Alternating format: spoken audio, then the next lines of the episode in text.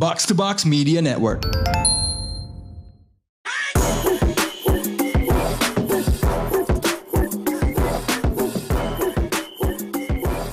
What up, what up? You're now listening to the most valuable basketball podcast in Indonesia bersama gua host Tufel Muhammad. Bukan Rahmat Aditya Alif, bukan Aditya Frihanda, dan bukan juga Mutia Wiro Sastro. Uh, tentunya hari ini adalah hari yang spesial ya. Kita semua tahu uh, tadi pagi uh, point guard terbaik di dunia dan arguably sepanjang sejarah itu akan memasuki final pertamanya di di dalam dalam sejarah karirnya gitu. Hari ini tentunya gue nggak sendiri. Uh, gue ada teman-teman boxat gue yang sangat gue sayangi tentunya uh, karena hostnya gue. Jadi Rana hari ini main off ball lagi. What up Rana? Assalamualaikum Pak, senang banget kayaknya ya. Waalaikumsalam Bapak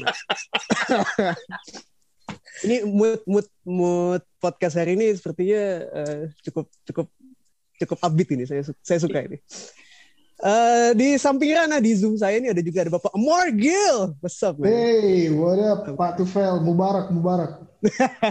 Mubarak, benar, benar, benar.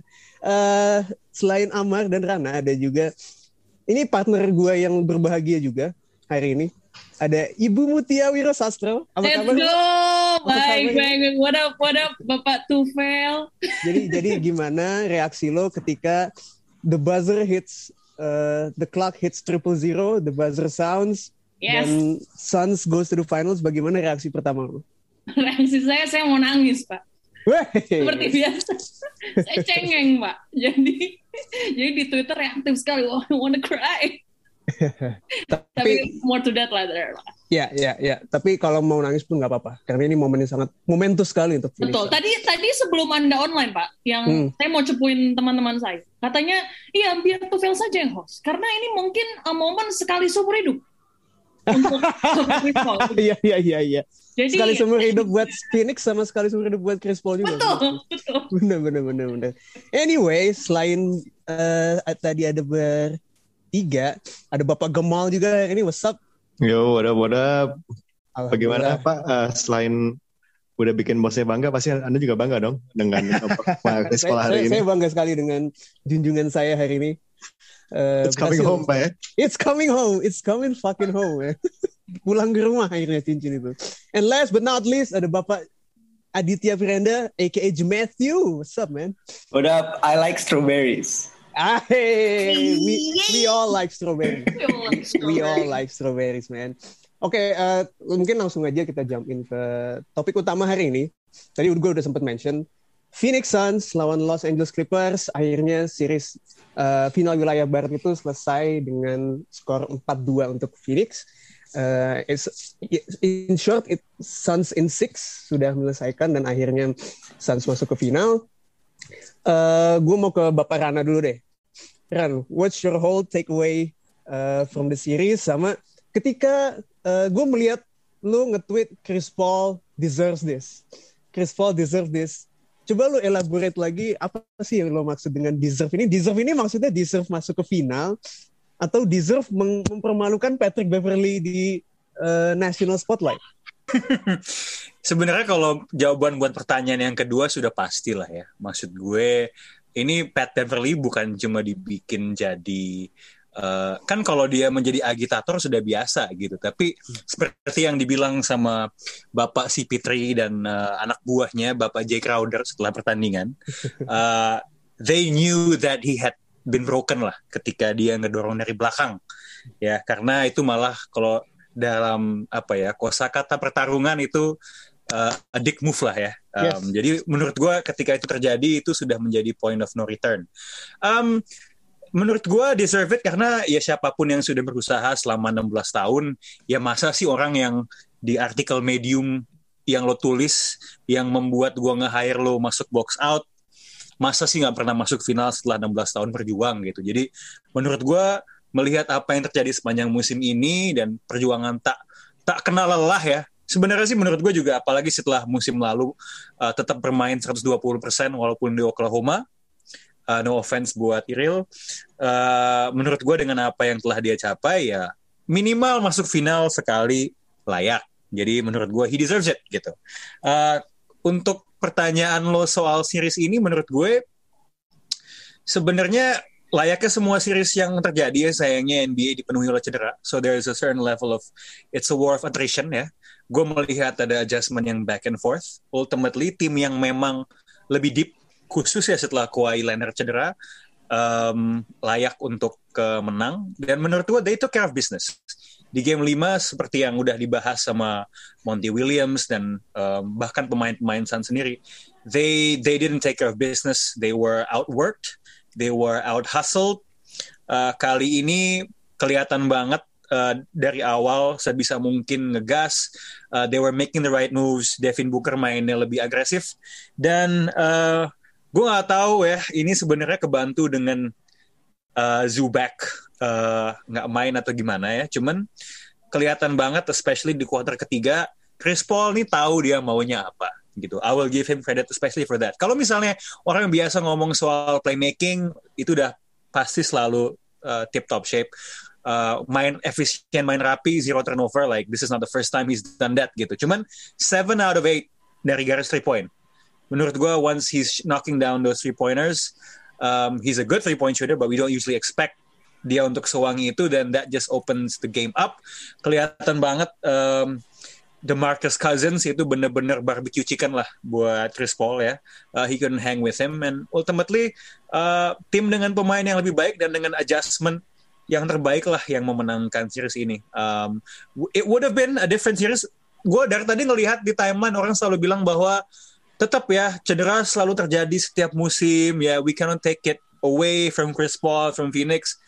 Itu nggak itu nggak salah gitu. Cuman ketika nantinya pencapaian Chris Paul di musim ini diperdebatkan, ya ketika nanti ada yang memaksa ya mungkin nanti ada poin guard terhebat berikutnya atau pasti konteks uh, siapa-siapa yang cedera di musim ini bakal keluar gitu. So I'm not taking anything away from it, tapi tetap that's a fact. Um, but you know, uh, good luck, uh, uh, congratulations tepatnya buat Chris Paul dan Phoenix Suns. Uh, mereka tim yang sangat deserving untuk masuk ke final, top 10 dalam uh, offense sama defense, uh, very deep, bisa bermain dengan banyak gaya. Um, kita bisa melihat mungkin dibandingkan tim-tim lain, uh, Phoenix Suns itu adalah tim yang kalau menang persebaran poin dari pemain-pemainnya cukup merata. So they deserve to be in the finals and they deserve to win the series and it was a good series and a good win for them. Iya ya, uh, tadi lu mention injury juga sih menurut gue itu juga sebenarnya big story di playoffs ini sih banyak banget bintang yang cedera dan gak bisa main. Mungkin itu kita akan bahas lebih detail lagi di ketika bahas uh, Eastern Conference Finals ya. Nah, cuma uh, Mar di di series ini apakah bisa kita bilang secara definitif kalau sebenarnya best playernya Phoenix itu Chris Paul gitu? He's having a field day, Mark. Oh, jurnalistiknya leading question ini Anda. Pertanyaan yang udah disiapkan jauh-jauh hari ya. Jangan-jangan memang lo udah incepting Rana untuk diam-diam lo berharap dijadikan host sebenarnya. ini propaganda-propaganda kecil. Iya, iya, iya. Gue waktu itu kita pernah space ya uh, di Spaces itu kita ngobrol juga soal Phoenix Suns. Kalau kalau kata Mark Jackson with all due respect, Chris Paul, Chris Paul menurut gue luar biasa, tapi selalu ada tapi kan kalau ngomong awal gitu. tapi dia masuk masuk di Phoenix di saat yang tepat. Ibaratnya lo lo sedang pergi ke ladang di mana ladangnya itu memang sedang mau tumbuh gitu loh. Di mana memang kontribusi lo akan sangat membantu untuk pertumbuhan tanaman yang ada di ladang tersebut. Namun ketika pun lo nggak ada, ini akan blossoming anyway gitu loh. Menurut gue memang uh, walaupun hasilnya belum tentu akan sama dengan yang ada sekarang gitu. Gue masih menganggap bahwa pemain terbaik di Phoenix adalah Devin Booker. Kalau nggak ada Devin Booker mungkin kondisinya akan berbeda. Tapi lo nggak bisa expect pemain semudah itu untuk stabil, konstan, bermain gila-gilaan uh, di sepanjang seluruh pertandingan di playoff gitu ya. Ya mungkin karena resensi bias, karena prisoners of the moment, kita jadinya mikir bahwa uh, sekarang Chris Paul luar biasa banget karena di game penutupan ini memang luar biasa 41 poin tanpa ada turnover gila-gilaan dan uh, dianggap Patrick Beverly shutting down Devin Booker tapi itu tidak akan mengeliminasi fakta bahwa memang Devin Booker adalah nyawa dari tim ini. Kalau kita ngomongin leader, kalau tadi lo nanya leader udah definitif. Tapi kalau pemain terbaik siapa, menurut gue masih masih ada di Devin Booker. Nah, uh, mumpung di lo nih, gue uh, ini topik favorit uh, yang menurut gue lo sangat cocok kalau lagi bahas ini gitu. Kalau uh, tadi lo ngomong prisoner of the moment. Nah, mumpung kita lagi prisoner of the moment momennya nih, mumpung lagi recency bias recency biasnya. Hmm. Kalau misalnya Chris Paul nih di final, dia juara, finals MVP lah anggap. Where would you put Chris Paul in the best point guard of all time? nah, uh, gue akan menempatkan Chris, Chris Paul sebagai point guard terbaik nomor 4 sepanjang sejarah. Uh, kalau, at least top 5. At least top 5. Kalau misalnya dia bisa juara dan dia jadi finals MVP. Hmm. Terus gue it's, it's about them time gitu. Kalau kalau dia juara, gue tuh akan gue bukan penggemar berat Chris Paul ya, tapi kayak ini orang tuh highly respectable walaupun anomalinya di saat yang bersamaan highly nyebelin. Hmm. Tapi jadi jadi uh, gue lihat in uh, uh, one of a kind talent yang mungkin kita nggak akan bisa lihat sering-sering. Jadi kalaupun dia bisa juara gue akan happy buat dia. Selama ini dia yang menjadi pihak yang kurang beruntung makanya gue kurang suka kalau misalnya ada narasi bahwa lah lu Phoenix gara-gara beruntung banyak lawan lo cedera segala macam. Cedera adalah part dari game. Lu nggak akan bisa nolak fakta itu.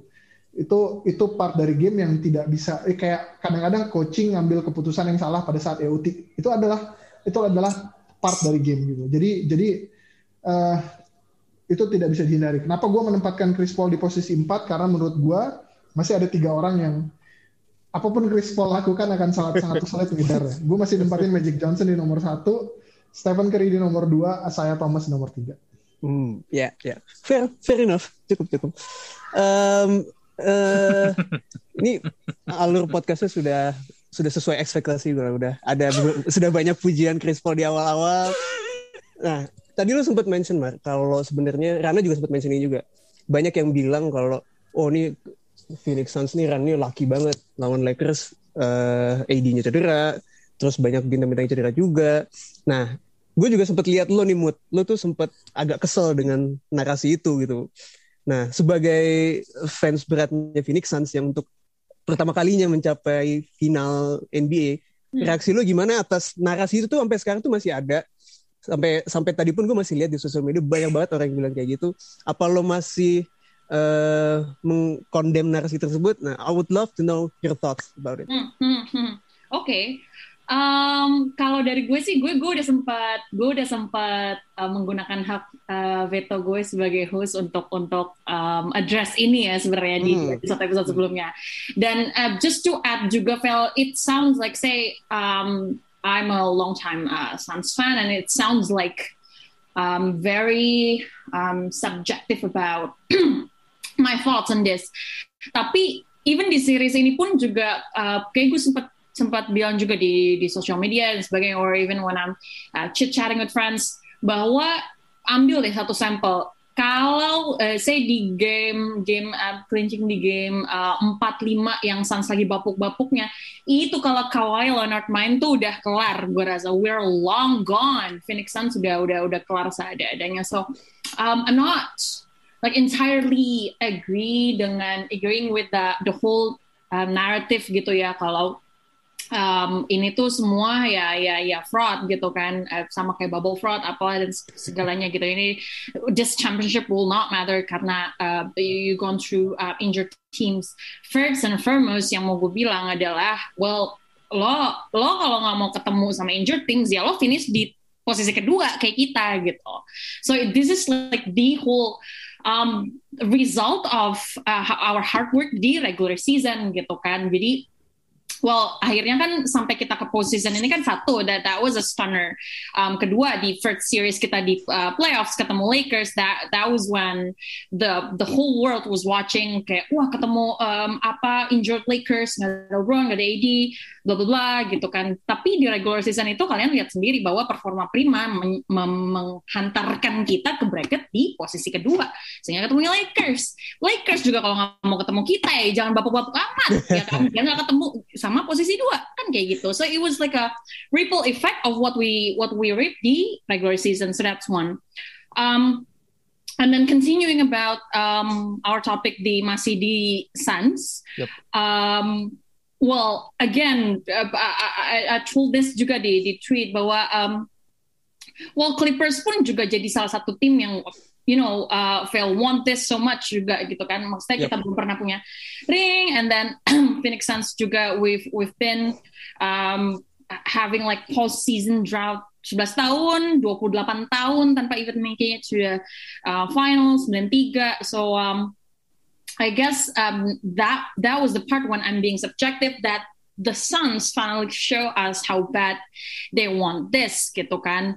Um, and it, it shows the walaupun di, di di pertarungan sampai game 6 ini ya memang um, Clippers pun juga uh, put up a good fight. I was thinking kalau sudah sampai di titik ini ya, kalau udah sampai mengalahkan Clippers tuh kita udah menurut gue sih pribadi kita ini udah overachieving menurut gue seperti itu. Even di bracket gue pun yang akhirnya juga upset di East karena Nets nggak sampai ke finals, but even di bracket gue pun gue um, menghantarkan Suns ke finals tapi tidak jadi uh, pemenang not winning it all gitu kan. Karena udah sampai ke final saja itu udah super super overachieving. And Chris Paul to at your point file sekalian aja gitu ya. This is and this is news to me. I don't know if it, this is news uh, to you guys but Chris Paul playing through partially torn hand ligaments. And that was oh. Ya, dia dan dia baru bilang itu tadi pressers post game pressers setelah game 6 jadi, but, but I was noticing uh, dia sering kali kayak di bench pegangin apa sih, apa nih namanya sih pangkal tangan dan sebagainya gitu ya. Jadi hmm. mm, ternyata emang partially torn um, di tangan kirinya kalau nggak salah. So that's just one of the uh, additional uh, point bagaimana um, well the, the the leadership mentality he has um, throughout um, the postseason dia dia uh, shoulder injury apa shoulder um, uh, nerve ya terus uh, COVID dan sebagainya. But, but that goes to show bagaimana well, well uh, he, he he put um, all the chips in his back, then then he he carry through gitu kan. So that's that goes to show how how deserving he is for this uh, position. Particularly if I if I can mention the whole game, uh, uh sorry, uh, game six ini. Um, akhirnya kelihatan lagi nih Vel gimana uh, uh, Phoenix Suns yang tadinya yang tadinya gue lihat di game 4 dan game 5 tuh kayak heh meh gitu karena you really mm-hmm. want this. Apakah emang you guys are deserving uh, to be in this position? But then game 6 is where um, they really like put put anything uh, to the floor gitu. Chris Paul to the Howard pass. Devin Booker, I guess, and I'm, I'm pretty sure he broke his nose again going maskless, yeah.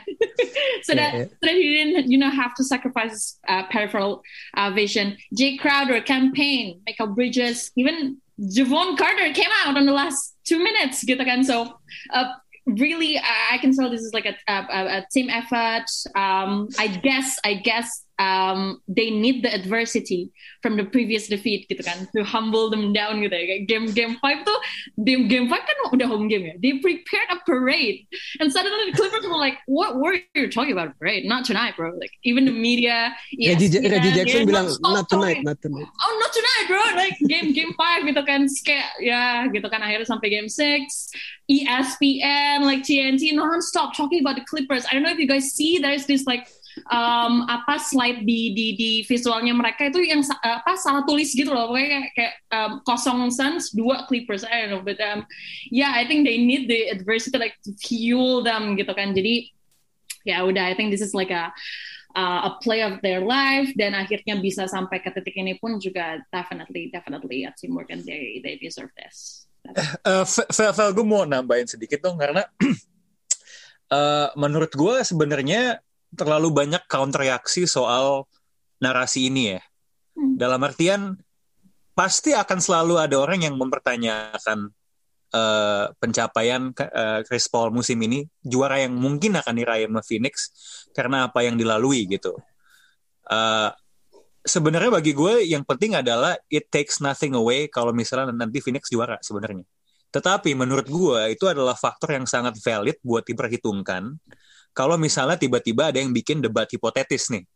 Misalnya mana gelar juara yang lebih hebat? Kejuara-juara yang diraih Phoenix di playoff musim ini atau misalnya Lakers menang di bubble musim lalu atau misalnya Cavs ketika comeback dari 3-1 di tahun 2016. Jadi menurut gue sebenarnya sah-sah aja kalau ada orang yang yang mempertanyakan. Cuman konteks mempertanya, mempertanyakannya apa gitu loh. I think when it comes to a debate di mana itu dihadapkan apa namanya uh, tiba-tiba nih misalnya acara kayak first take gitu. Skip Bale apa siapa namanya uh, Max Kellerman lawan Stephen A. Smith. Menurut gue itu akan menjadi poin-poin yang ada gitu. Cuman mungkin tidak perlu disirkulasikan setiap saat juga gitu hmm. untuk mengurang untuk mereduksi kehebatan seorang pemain gitu. I just I just think it's there and you have to take that into consideration but you don't need to overblow it juga gitu loh. Iya yeah, ya, yeah, gue setuju sih. Kalau misalnya ada perdebatan kayak gini lagi mungkin eh, kalau argumennya berdasarkan konteks dan fakta yang tepat cocok. Cuma kalau misalnya kereduksi jadi tiga kata kayak Mickey Mouse Championship ya itu mungkin itu cuma trolling trolling dan sama banter aja. Oke okay, mungkin enough uh, about Chris Paul, enough about Phoenix Suns. Uh, kita mungkin shift ke tim yang satunya lagi yang udah kalah, yang udah di Cancun sekarang. Uh, LA Clippers. Gue tuh sempat nge-tweet tadi tuh abis game kalau beda ya sama tahun lalu ketika Clippers kalah tuh benar-benar dicengin habis-habisan. Mungkin ada faktor bagaimana mereka kalah juga kan. Udah lead 3-1 kemudian kalah. Cuma musim ini tuh beda banget sama musim lalu di mana take away dari yang yang gue tonton dari this whole playoffs adalah Clippers ini sangat mentally tough, sangat kompetitif down the stretch, never give up attitude-nya ada banget, especially ketika Kawhi nggak ada, Zubac nggak ada, mereka tuh masih fight to the end lawan Phoenix gitu. Uh, Mal, lu tuh merasakan hal yang sama juga gak sama kayak gue? Iya ya, setuju setuju. Uh, maksudnya kalau misalnya track back, uh, gue juga dari tahun lalu juga emang udah high on Clippers banget kan. Uh, kita maksudnya ngeliat on paper mereka punya tim yang sangat deep, mereka punya pemain-pemain yang yang bagus, uh, yang tim yang emang ceilingnya sangat tinggi gitu. Dan ketika kalah di bubble, uh, memalukan gitu kan. Maksudnya tim yang kayak gitu kalahnya ya in that manner kan. Uh, di musim ini mungkin di awal-awal juga ketika lawan Mavs masih ada tendensi-tendensi gitu kan. Tapi ternyata mereka bisa bangkit mereka bisa put themselves together dan mungkin emang ya perubahannya perubahan signifikan kan di coaching kan. Dan ada ada beberapa search change juga tapi kan kayak gue rasa kan di, di coaching uh, di tahun lalu itu kan kayak, uh, kayaknya itu rasanya ya, yang paling lemah itu adalah mereka tuh nggak ada leader ya kan karena ya kita tahu yeah. kalau Paul George itu kan uh, male aja kan bukan, oh, bukan terus uh, Kawhi juga bukan seorang vocal leader. Uh, dan coachnya maksud yang kita tahu selama ini tuh Doc Rivers tuh bukan emang bukan coach yang X and O's gitu mereka dia adalah seorang motivator gitu kan. Tapi ternyata dia tuh nggak bisa juga gitu dan uh, saat tracking saat, dikit dia juga di musim ini kalah lagi kan yang harusnya dia bisa motivasi pemainnya untuk finishing tapi malah uh, ngedish gitu. Uh, well anyway, ya itu sih kalau misalnya apa namanya di musim ini dia udah udah menunjukkan gitu ya emang emang mereka tuh ceilingnya tinggi dan uh, akhirnya kalah ya emang karena mereka kehilangan pemain terbaik mereka. Kalau misalnya lo udah kehilangan pemain terbaik lo ya emang nggak mau pasti ceiling lo juga turun dan ketika lo kalah dengan per, setelah abis-abisan bertahan maksudnya di game 5 juga kita kan orang udah ngerasa apa ya udahlah udah udah udah Zubac sudah nggak ada. Tapi mereka bisa kayak one last trick juga kan dikeluarin akhirnya bisa menang. Dan kalah pun di game 6 juga ya bukan kalah yang malu-maluin juga kan. Jadi gue setuju gue setuju banget sih sama poin lo. Ya uh, tadi lu juga sempat mention coaching sih. Coaching menurut gue emang signifikan banget bedanya dibanding musim lalu. Tai Lu uh, dia when his back is against the wall tuh emang bener-bener istilahnya semua kartu lah yang dia keluarin. Nah, speaking of Tai Lu, dit, lu lu kan ini salah satu uh, pro Lu kan, walaupun lu lu dan Abi bilang mukanya kelihatan kayak sering ngapa-ngapain gitu kan. Lu nih pro Lu sama pro Paul George ini emang dua dua kombinasi yang agak unik sebenarnya. Gimana lu summarize this whole Clippers season dan apakah uh, menurut lo Clippers musim ini tuh uh, meet expectation atau under expectation mereka atau justru overachieve? Kalau menurut gue sih sebenarnya kalau misalnya mau dibilang over atau underachieving, menurut gue nggak nggak perlu sampai segitunya ya. Karena given the fact bahwa Kawhi uh, miss uh, the most chance of the Clippers playoff season ini kan, jadi kayak kita nggak bisa ngelihat Clippers at full strength. Meskipun menurut gue pribadi juga sebenarnya uh, apa ya ini apa ya gue sedikit bermain devil's advocate gitu kan. Maksudnya duet Kawhi dan PG juga sebenarnya sejauh ini tidak ya it's good tapi it's not great gitu loh karena ekspektasi kita semua most of the people expect that ketika dua orang ini dipasangkan uh, ya gitu kan two of the best uh, perimeter player di NBA kan uh, two way players ya harusnya ya well bahkan kemarin juga dibilang yang dicari adalah Battle of LA kan maksudnya tim yang bisa mengalahkan LeBron James dan Anthony Davis adalah ya duet Kawhi and Paul George. Cuman ya uh, with the benefit of hindsight itu tidak terjadi ya kan? Jadi gue nggak akan bilang uh, over atau under again dengan fakta bahwa Kawhi pun nggak ada. Cuman biggest takeaway dari season ini buat Clippers sebenarnya gue akan bilang jauh lebih baik bandingin season kemarin ya.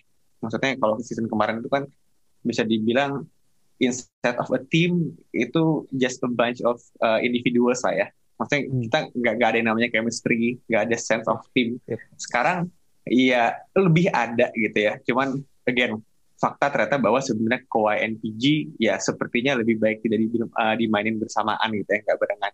They're not meant uh, to be together, ya cut losses aja gitu kan. Cuman ya kalau menurut gue pribadi sih harusnya dengan adanya Tailu ya, mungkin ini sesuatu yang tidak kita lihat di lapangan tapi mungkin off the court dia juga bisa uh, found his way through his players kali ya maksudnya building that sense of uh, sense of ownership juga Clippers as a team gitu kan. Jadi ya gue akan bilang uh, just okay lah. Considering juga kalahnya sama Suns kan, like everybody's favorite organization buat sekarang kan. Mungkin gue akan balikin sedikit ke Suns. Shout out to James Jones and Coach Monty, man, they deserve it. So yes, yeah. Ya, ya, ya. Uh, tapi mungkin satu hal yang belum kita mention sama sekali di series ini adalah, dan mungkin uh, di seluruh musimnya Clippers juga the play and the performance of Reggie Jackson kalau menurut gue sih. Menurut gue di playoffs ini Reggie Jackson tuh nunjukin banget uh, potensi dia yang sebelumnya tuh hanya ekspektasi aja gitu dari kita para penonton gitu. Oh nih Reggie Jackson ini harusnya potensi segini segini segini. Cuma dia tuh somehow setiap musim selalu gagal memenuhi ekspektasi itu nah tapi di playoffs ini dia menunjukkan he can step up begitu Kawhi went down, he, dia sama Paul George went toe to toe dengan lawannya. He makes uh, clutch shots after clutch shots, three pointnya sering banyak masuk. Dan it will be an interesting market for him karena dia kan free agent uh, after musim ini. Uh, we'll see apakah banyak tim yang throw the back at him atau masih ada cautious. Uh, tapi shout out Reggie Jackson, he had a very good season. Anything else yang belum kita efek, itu efek Google Spell. Oh right, right, betul. Gua tuh, Vel, gue tuh sebenarnya pingin banget bikin atau manggil Paul George alpha male sebenarnya. Hmm. Tapi karena Reggie Jackson gue nggak jadi gitu loh. uh, gimana ya kenyataan di lapangan tuh berbicara uh, banyak. Tapi mungkin gue mau nambahin uh, sedikit ke apa kata Bapak Jam Matthew ya. Sebenarnya gue rasa penilaian kita terhadap sebuah tim baik itu dia mau menang atau kalah it really depends on the manner of how they win and how they lose right and that relates to adversity gitu itu kenapa gue respect banget sama apa yang dicapai Phoenix tapi tetap ada hal-hal yang nggak bisa gue kesampingkan dan sebaliknya sejail-jailnya gue suka ngomongin Paul George dan Clippers harus diakui the manner of how they lost terutama dengan uh, sebenarnya bukan cuman fakta bahwa Kawhi nggak ada ya, tapi respons mereka ketika Kawhi nggak ada. Sebelum mereka lawan Phoenix, mereka melawan sebuah tim Utah Jazz yang menurut gue bagus dan lebih bagus daripada orang bilang bahwa mereka adalah Atlanta Hawks 2014-2015, but they found a way to win gitu. Um, gue tidak akan mengakui Paul George alpha male, tapi gue akan mengakui kalau playoff P itu ada tuh. That's my concession. Oh. Uh, harus ha harus diakui di momen-momen krusial gitu dia mengisi uh, berbagai macam stats yang bisa diisi gitu. And he played a lot of minutes gitu. And also gini, kalau misalnya lo kalahnya itu brain fart ya, kayak misalnya Doc Rivers musim lalu di bubble, kenapa Montrezl Harrell masih dimainin, rotasi-rotasi yang aneh, yang mana ternyata ketika varian uh, Doc Rivers itu pindah, varian itu pindah ke Philadelphia, ternyata kan penyakit itu dibawa ke Philadelphia gitu loh, right? So credit to Paul George, maybe he was on to something ketika dia bilang bahwa tahun lalu cara gue dipakai itu salah walaupun sebenarnya wah gue nggak tahu sih apakah stats menunjukkan omongan itu benar atau enggak gitu. Jadi emang kelihatan setidaknya Clippers tuh udah 100% uh, dengan segala kekurangannya. And menurut gue itulah ultimately kenapa take outnya musim ini terhadap mereka berbeda dengan musim lalu gitu. So kembali ke yang lo bilang now there's a lot of questions uh, going forward. Um, Kawhi Leonard bisa menjadi uh, eh, FA obviously. Seperti biasa dia tidak banyak bicara. Nggak um, tahu dia lagi konsultasi apa. Tadi berita terakhir uh, eh, gue rasa uh, kok nggak salah lo juga yang nge-share di grup. Dan gue rasa lo nge-share ke kita sambil megang selangkangan lo soalnya konak. Uh, bahwa Dallas tertarik untuk mendapatkan uh, Kawhi Leonard. They have uh, a cap space They have a star who is better than Paul George yang bisa menarik uh, Kawhi Leonard. So ada juga pertanyaan-pertanyaan yang kayak dibilang kan re playoff Reggie Jackson is real, Reggie Ditya Jackson is real gitu. Cuman apakah ini situasi di mana ada inflasi? You never know karena mau sehebat-hebatnya Reggie Jackson yang sudah ada di Mount Rushmore pemain-pemain terhebat, terhebat NBA, kan kita nggak tahu dua bulan lagi dia masih ada di Mount Rushmore atau udah pindah ke puncak gitu kan. Ya jadi uh, menurut gue banyak pertanyaan yang menarik tapi setidaknya uh, building blocks-nya tuh udah ada gitu. Maksud gue gue percayalah apa pun yang terjadi di organisasi itu dengan kepemimpinan yang uh, dihormati dan cinta yang di, dan dicintai sama bawahannya Steve Ballmer dan ada Patrick Ketailu sih menurut gue apa pun yang terjadi ulak aliknya sih harusnya Clippers akan tetap kompetitif feeling gue musim depan.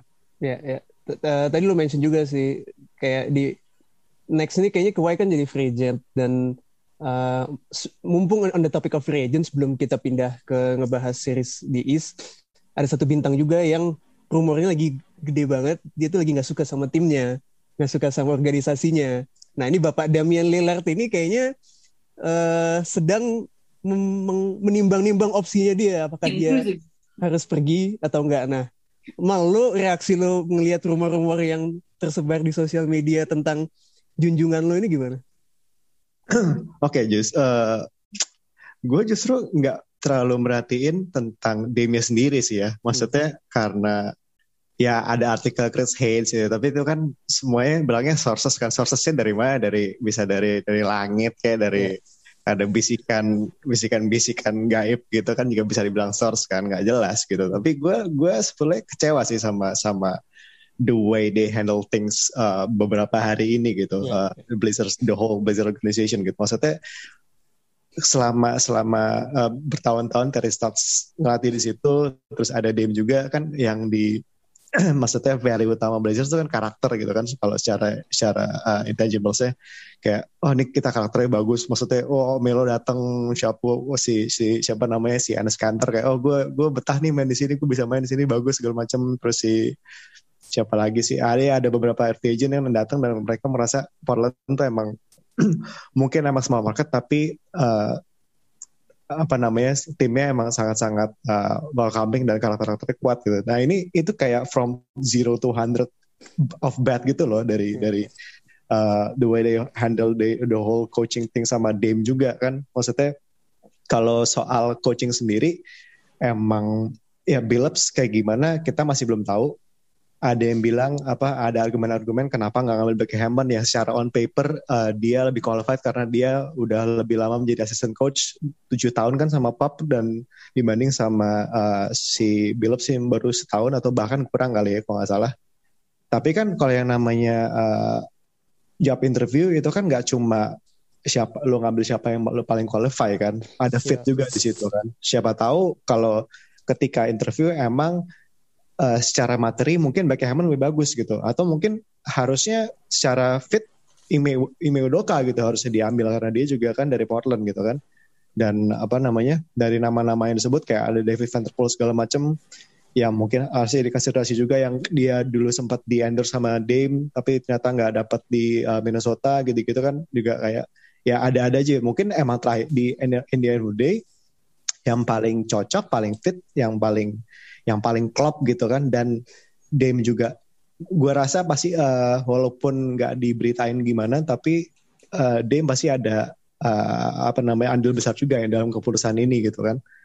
Dan ya itu uh, setelah gimana mereka menghandle backlashnya itu sih gue gua ngerasa kayak uh, nggak nggak nggak profes nggak apa ya nggak nggak seperti Blazers yang gue kenal gitu.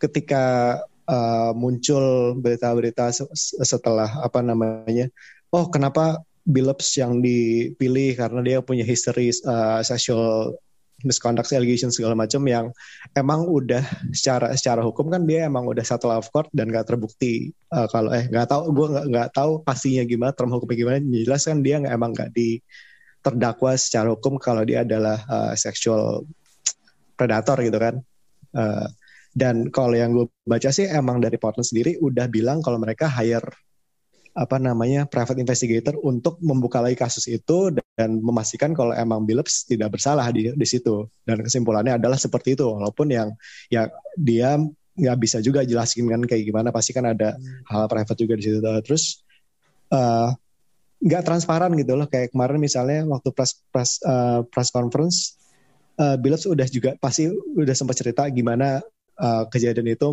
mengubah gimana dia mau make decision, gimana dia outlook uh, dari hidup segala macam. Tapi ketika mau digali lebih dalam, malah si orang PR-nya kan ngemotong gitu kayak yeah, oh, yeah. kita kita nggak usah nggak usah bahas ya. ya aneh, nah, itu aneh sih. Itu aneh banget kan setelah dan setelah gue baca juga ternyata itu uh, kayak first day on the job dan masih junior banget si orang PR itu. Jadi nggak tahu. Pasti itu pasti kan ada bisikan dari atas kan kayak ya sama kayak di negara Wakanda kan nggak ada visi menteri ada visi presiden gitu kan.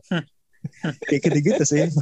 Dan kayak terakhir ada apa namanya ada berita uh, di gua nggak tahu siapa yang di pasti kan kalau misalnya ada yang ngelik-ngelik itu biasanya kan ya dari dari atas juga pasti ada uh, ikut campurkan kayak kenapa Dame tidak memilih uh, David Vanderpool yang pernah dia endorse sebelumnya untuk head coaching kali ini. Dan kenapa mesti Jason Kidd? Kenapa, apa kenapa Chance Billups kayak lu lu tuh mau ngapain? Gitu. Maksudnya Dame udah mati-matian dan udah uh, loyal banget sama Portland selama ini. Dia nggak pernah ngeluh dia nggak pernah bikin drama apa-apa. Tapi ketika lu fucked up lu kayak pengen shift the Dame to blame gitu loh. Eh shift the blame to Dame sorry. Nice nice. Ya yeah, ya. Yeah.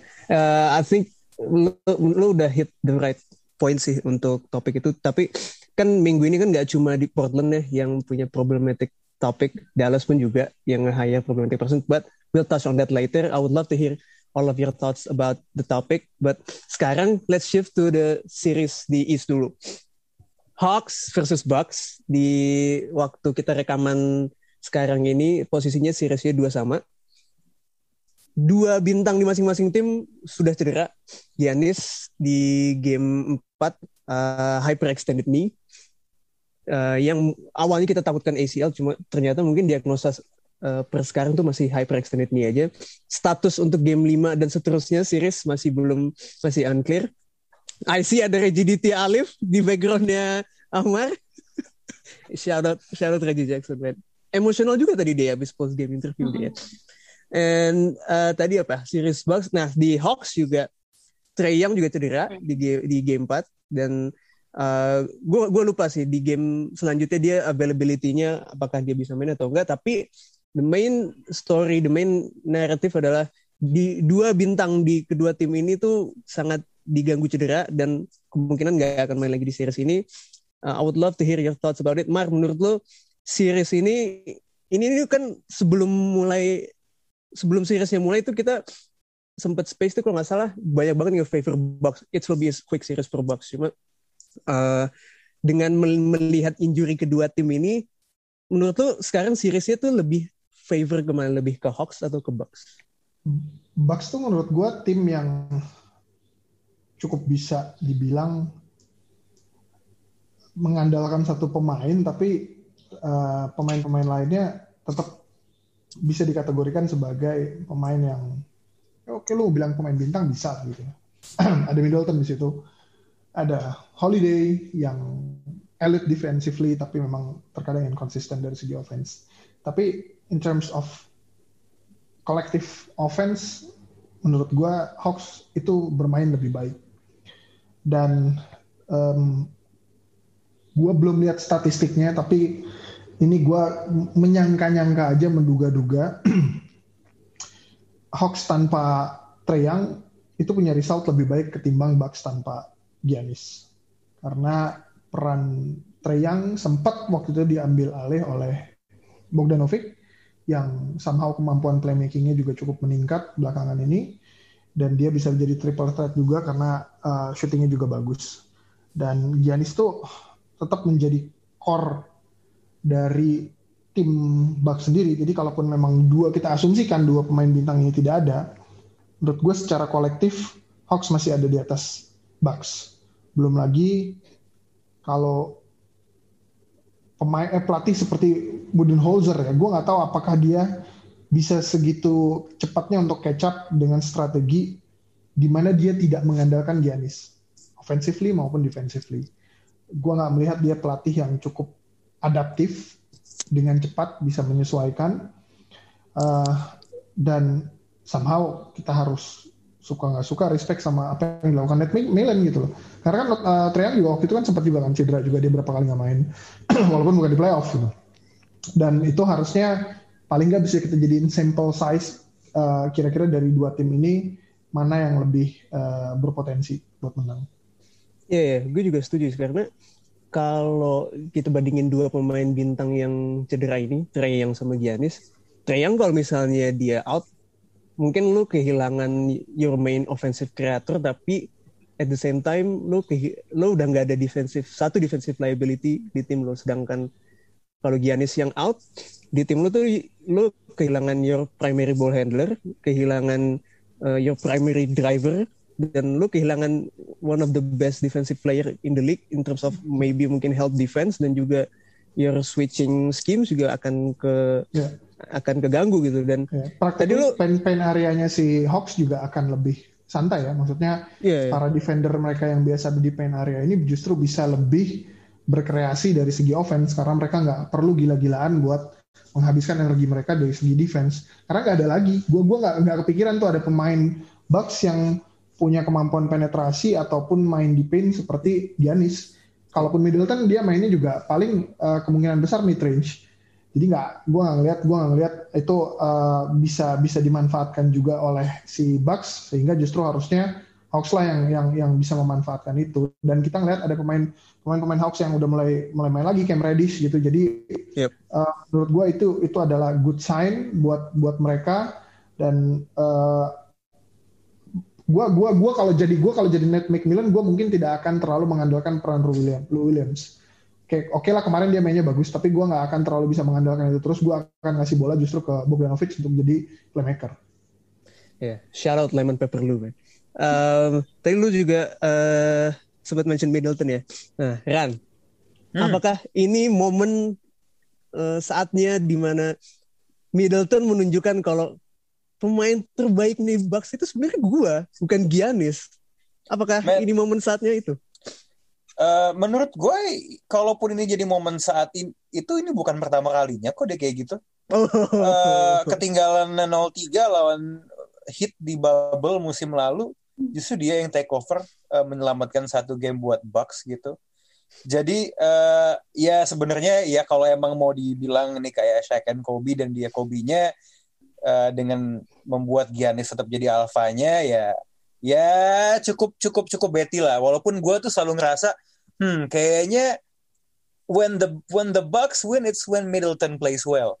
Biasanya seperti itu. Ketika dia wangi biasanya menang. Ketika dia bau enggak gitu. Gue mungkin kalau kita go nine deep ya uh, ten deep atau gue nggak tahu lah jumlah rotasinya bagaimana gitu ya. Mungkin emang Hawks itu lebih lebih oke okay ya especially offensively. Tapi gue tetap ngerasa setidaknya tuh kalau misalnya di top 5-nya, dua pemain terbaiknya, apalagi dengan Trey yang nggak ada, harusnya Bucks tuh lebih unggul. Harusnya. Dan walaupun coach Bud itu kayak gini, gue tuh nggak percaya ya ada coach yang sebenarnya miskin taktik ya. itu istilah yang dipakai di olahraga sebelah gitu hmm. yang sebenarnya udah gue uh, tampik dari entah berapa episode podcast bola itu yang yang lalu gitu ya. Um, cuman dia mungkin orangnya stubborn ya. Hmm. Tapi harusnya sudah terlalu banyak situasi ya di mana dia tuh sadar oh harusnya nih gue begini aja. Dan sebenarnya di series melawan Nets dia menunjukkan itu. Akhirnya dia ngelakuin hal-hal yang basic yang kita tuh udah teryakin lah dari awal gitu dengan kesotoy kesotoyan kita dan hidup kita dari balik laptop yang tanpa tekanan ini gitu ya. uh, jadi gue rasa sih kalau dia stick bread to the butter ya, ngelakuin hal-hal yang adjustment yang obvious, harusnya Bucks itu masih punya chance yang cukup gede ya. Uh, kalau bisa Drew Holiday itu lebih efisien offense, Chris Middleton cari match up yang terbaik go match up hunting lah uh, di, di perimeter harusnya Bucks tuh tetap punya cukup banyak amunisi uh, untuk kalau nggak masuk final memperpanjang series inilah gitu. Jangan keras kepala udah itu aja. Coach Bud don't be a hard headed motherfucker gitu. Ini pemain bintang lo tuh udah ambruk ya. Syukur alhamdulillah ternyata tidak ACL ya. Hmm. uh, masih ada harapan kita nggak tahu ya uh, persentasenya itu berapa untuk bisa main lagi. Don't mess it up. Plus satu hal lagi kita juga mesti ingat ya di game sebelumnya Bucks from three point eight from 39 or something menurut gue itu harusnya akan ada progresi bukan regresi gitu dan biasanya ketika they shoot like that that's when they lose gitu dan ketika mereka menembak dengan lebih wangi di atas 30%, the game tends to open up. Pastinya mungkin yang akan terjadi adalah akan susah untuk bermain secepat biasanya. Karena yang kita ketahui Giannis itu justru berjaya di, di transisi gitu. So it's gonna be more of a half court game. Nah, menurut gue kalau lu coach banget, lo tahu itu akan terjadi. Gitu. Lo bisa mencoba transisi, but you know that's gonna happen. So you have to devise and lo harus create more actions bagi pemain-pemain offense terbaik lo untuk bisa cooking. Because once those shots go in, apa lapangan akan semakin gede dan akan semakin terbuka lah peluangnya. Ya, yeah, ya. Yeah. So sebenarnya basically the the spotlight is on Coach Bud sih sebenarnya. Hmm. Nah, speaking of Coach Bud kan kita ada number one Coach Bud supporter nih, Bapak Adit. Nah, Adit menurut lo nih, ini udah tadi Amar juga udah udah bilang juga, ini udah momen di mana uh, coach Bud uh, harus melakukan eh, hal-hal yang ya ya Bentar-bentar, lo, lo kan pengen uh, shift ke Adit biar dia bayar coach Bud kan gue mau nambah satu poin negatif lagi boleh gak? Oh boleh boleh boleh boleh boleh silakan silakan silakan. Enggak mungkin nambahin dikit aja. Uh, tadi kan sempat kesebut miskin taktik gitu ya. Hmm. Gue gue rasa bukan miskin taktik tapi dia mungkin miskin imajinasi kali ya. Iya yeah, iya. Yeah, maksudnya yeah. maksudnya uh, lo tahu ketika lo tahu musuh lo nggak bakal ada Treyang dan kita aja nih ya maksudnya kita kita aja nih yang hidup di balik laptop tanpa tanpa apa namanya ya NBA nerds aja gitu kan baca model bacaan model nonton YouTube dan League Pass doang. Kayak udah kebayang oh ini kalau misalnya Trey yang nggak ada boleh bakal sama bakal lewat Bogdan sama lewat sama sama lewat Williams gitu. Tapi kayak masa sih seorang coach Bud dia nggak bisa berfantasi ke situ dan mempersiapkan game plan untuk itu? Gitu sih kayak gemes aja ngeliatnya. Nggak nggak nggak nggak mal. Nggak mal. Itu kenapa gue bilang dia stubborn Iya, iya, iya makanya. Ngerti gak sih, vibe itu selalu kayak orang yang sebenarnya tahu mesti ngapain, tapi gue pengen menang dengan cara gue nih, gitu loh. I mean, that's the only... Carson Wenger dong yeah, gitu. Bener, that's the, that's the only reason sampai entah game berapa waktu yeah, itu yeah, mainnya nggak sampai 40 sepakat. menit uh, gitu loh. Um, karena ada ada ada kode etik moral kali gue nggak tahu ya di dalam diri dia gitu. Gue tuh mesti begini begini begini gitu loh ya udah kalau nanti ujung-ujungnya you, you die because of that ya ya mau gimana? Yeah, that's on you. Iya. nah, ini Dit. Jadi all of the negative things itu udah dibilang tentang Coach Bud. Nah, tadi juga the spotlight is is on Coach Bud untuk menyelamatkan musimnya Bucks. Adjustment adjustment andalannya dia nih mainin Giannis di lima, Giannis as a man, udah nggak bisa dipakai lagi. Giannis udah nggak ada. Nah, lu bisa men mencari hal-hal positif tentang Coach Bud gak? Dan mungkin lo bisa meng mengimajinasikan kayaknya Coach Bud harus begini-begini nih supaya supaya Bucks menang. Eh, yang positif satu lah, he's a good regular season coach, right? Cuman itu itu udah bisa diperdebatkan itu. Nggak, tapi uh, sebenarnya menarik ya karena kan uh, tema besarnya selalu coach Bus selalu melakukan kesalahan yang sama kan. Maksudnya the lack of adjustments yang ada gitu loh. Mungkin kalau misalkan di bawah satu angle bahwa salah satu alasan kenapa dia nggak mau melakukan adjustment itu karena selalu ada Yanis kan. Maksudnya under any circumstances Middleton kadang-kadang cedera, Holiday pun kadang-kadang cedera gitu ya. Satu yang selalu konsisten ada kan Yanis kan. Jadi yang di mana mungkin bread and butternya uh, Coach Bud udah pasti go to ke Yanis obviously gitu kan. Tapi dengan konteks nggak adanya Yanis nih, kan secara nggak langsung Coach Bud dibawa ke zona nggak nyaman dia kan, ditarik dari zona nyamannya dia gitu loh. Jadi yang mungkin mau nggak mau dia sudah eksperimen entah apa yang nanti pagi kita akan lihat ya apa yang akan hmm. dia lakukan karena kalau misalkan lihat uh, yang dia punya even when you take out Yanis ya lu punya Chris Middleton, lu punya Jrue Holiday, lu punya Brook Lopez, lu harusnya bisa melakukan lebih dari itu gitu loh. Jadi kayak sebenarnya apa ya? Not necessary harus ngelakuin adjustment yang rocket science ya sebenarnya. Maksudnya ketika lu switching up the place dari antara uh, core dari tiga pemain aja, lu manfaatin uh, Middleton, Holiday, Brook Lopez, lu bisa disrupt defense-nya uh, defense-nya Hawks especially gitu loh. Cuman ya itu tadi gitu kan apakah kita akan ngeliat itu nanti pagi? Gue juga sejujurnya tidak yakin ya. Cuman paling kalau misalkan ngeliat tema yang uh, selalu berjalan recurring tim di Bucks adalah di season uh, season lagi. Di menit-menit awal di quarter pertama itu pasti sangat trigger happy kan jadi nanti pagi gue akan expect ngeliat the likes of Drew dan Chris Middleton pasti akan trigger happy atau mungkin kalau misalkan uh, Bud masukin Bryn Forbes di awal-awal mungkin udah dikasih uh, license to shoot if this is a big if ya.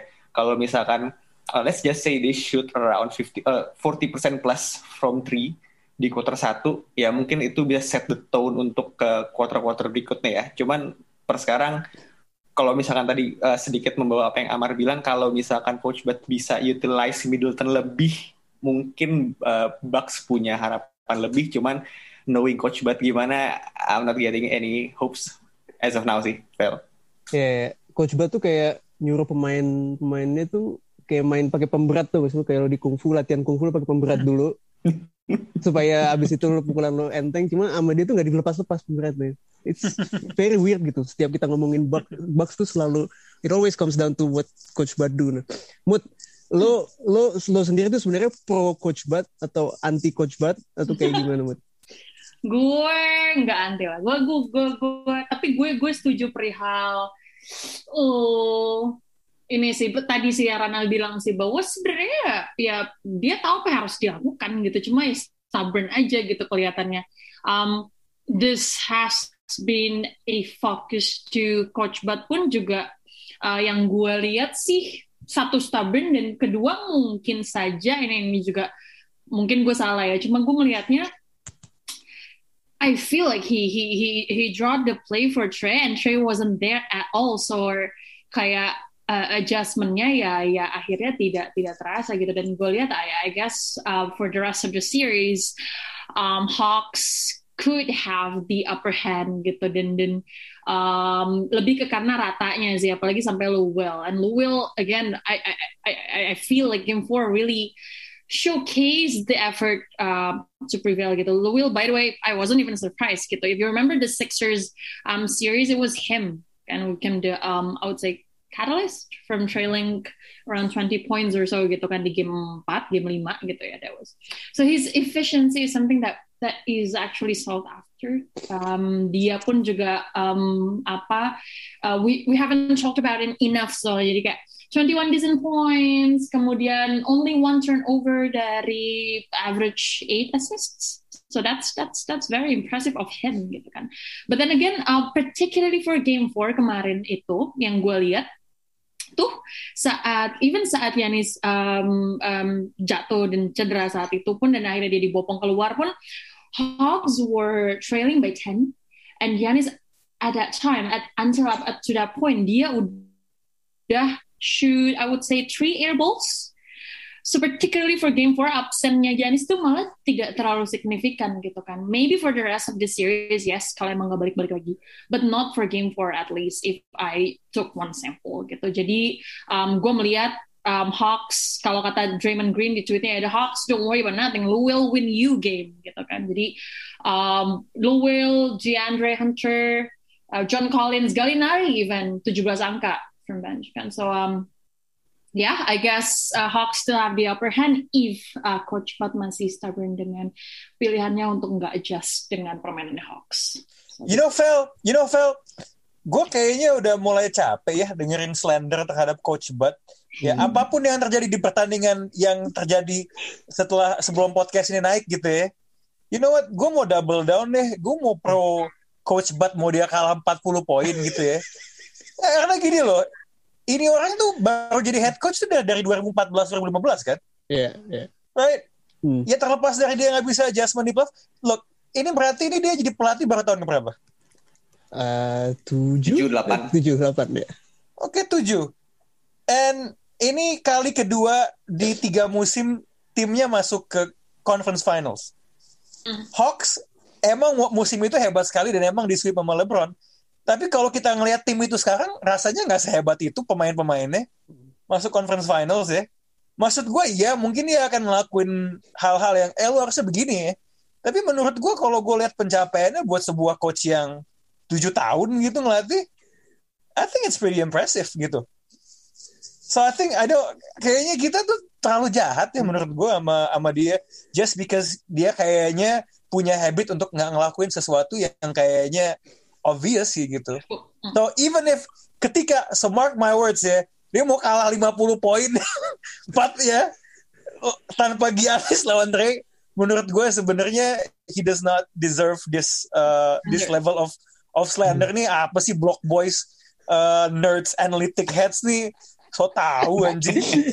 Enggak masalahnya, gue, masalah gue, gue, berarti dia tahun depan pun masih bisa buat dapat uh, coach of the year. Hmm, Karena hmm, hmm. karena memang harusnya Shanghai Sharks tuh punya potensi banget. Oh, coach of the year-nya Coach Bud, MVP-nya Ben Simmons berarti. by the way, by the way, kayaknya tuh sooner or later tuh kita mesti ngeliput Shanghai Sharks sama Guangdong apalah ya. Kayak, Tigers. kayak, kayak sang itu udah jadi template tau nggak? Ini gue yakin nih kalau Bucks kalah nih pasti pemainnya yang bau bakal di Photoshop ya. Ditaruh tuh di, udah, di udah, udah ada pak, udah ada udah ada yang memuat itu. Jadi seluruh pemain Ah. di NBA yang layak eh, di tiap tim Ah. yang layak buat main di uh, CBA. Shanghai. Iya, iya, iya. Ya. Terus tapi lo gue gue lupa pose ada di mana. Gue kayaknya nanti gue cariin deh buat kalian. Ah. Semua tuh pemain. Kecuali Bucks. Bucks tuh Budenholzer. Ya Allah. Buset deh. Ya lah. isu, isu, isunya kan isunya begini kan. Sebenarnya menurut gue Ah. bukan bukan slender ya.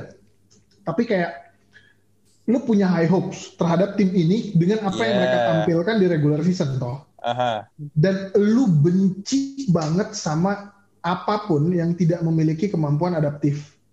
Yang, Yeah. yang bikin lu kesel tuh kayak gitu tau gak? Jadi menurut gue kayak se- semua poin yang lu bilang benar. Nggak mungkin nih orang otaknya sekosong itu. Nggak mungkin dia Aha. tapi kenapa dia harus kayak maksain restriksi minitnya Giannis yang waktu Giannis Hmm. waktu itu sebenarnya sehat walafiat nggak ada masalah apa-apa udah gitu dia tetap misalnya ketika dia melakukan drop, drop coverage drop coverage aja mau Hmm. mau offense lawan ganti-ganti juga kayak gimana tetap aja dia ngelakuin yang sama ketika dia misalnya main dari elbow dia dari elbow terus jadi menurut gue isunya adalah adaptabilitas dia yang yang seharusnya kalau dia mau untuk tidak melakukan itu hasilnya mungkin akan berbeda gitu loh.